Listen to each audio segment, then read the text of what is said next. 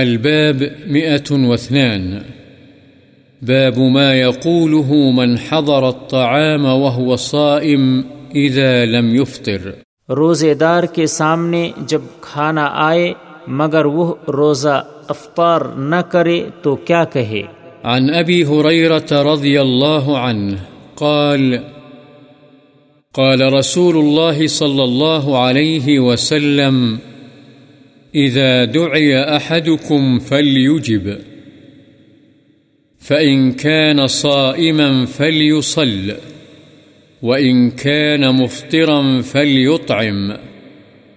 رواه مسلم قال العلماء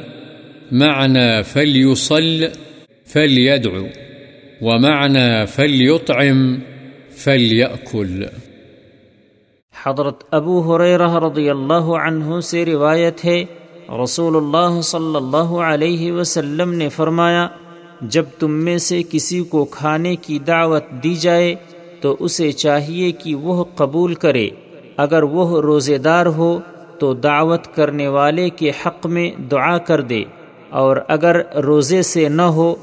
یا نفلی روزہ ہو اور اسے توڑ لے تو دعوت کھا لے۔ مسلم۔